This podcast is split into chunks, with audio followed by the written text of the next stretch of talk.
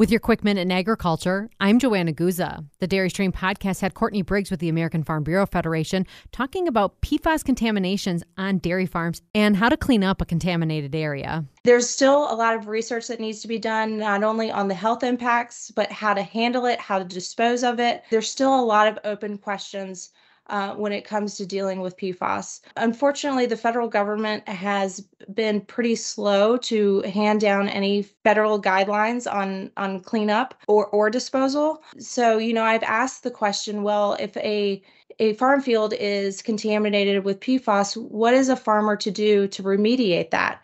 Are they supposed to take off several feet of topsoil and and then they're PFAS free? You know, how do how does this work? And I really haven't gotten any good answers because the research is still out there on how to get rid of the PFAS chemicals. And that's your one minute connection to agriculture. Thanks for listening. I'm Joanna Guza.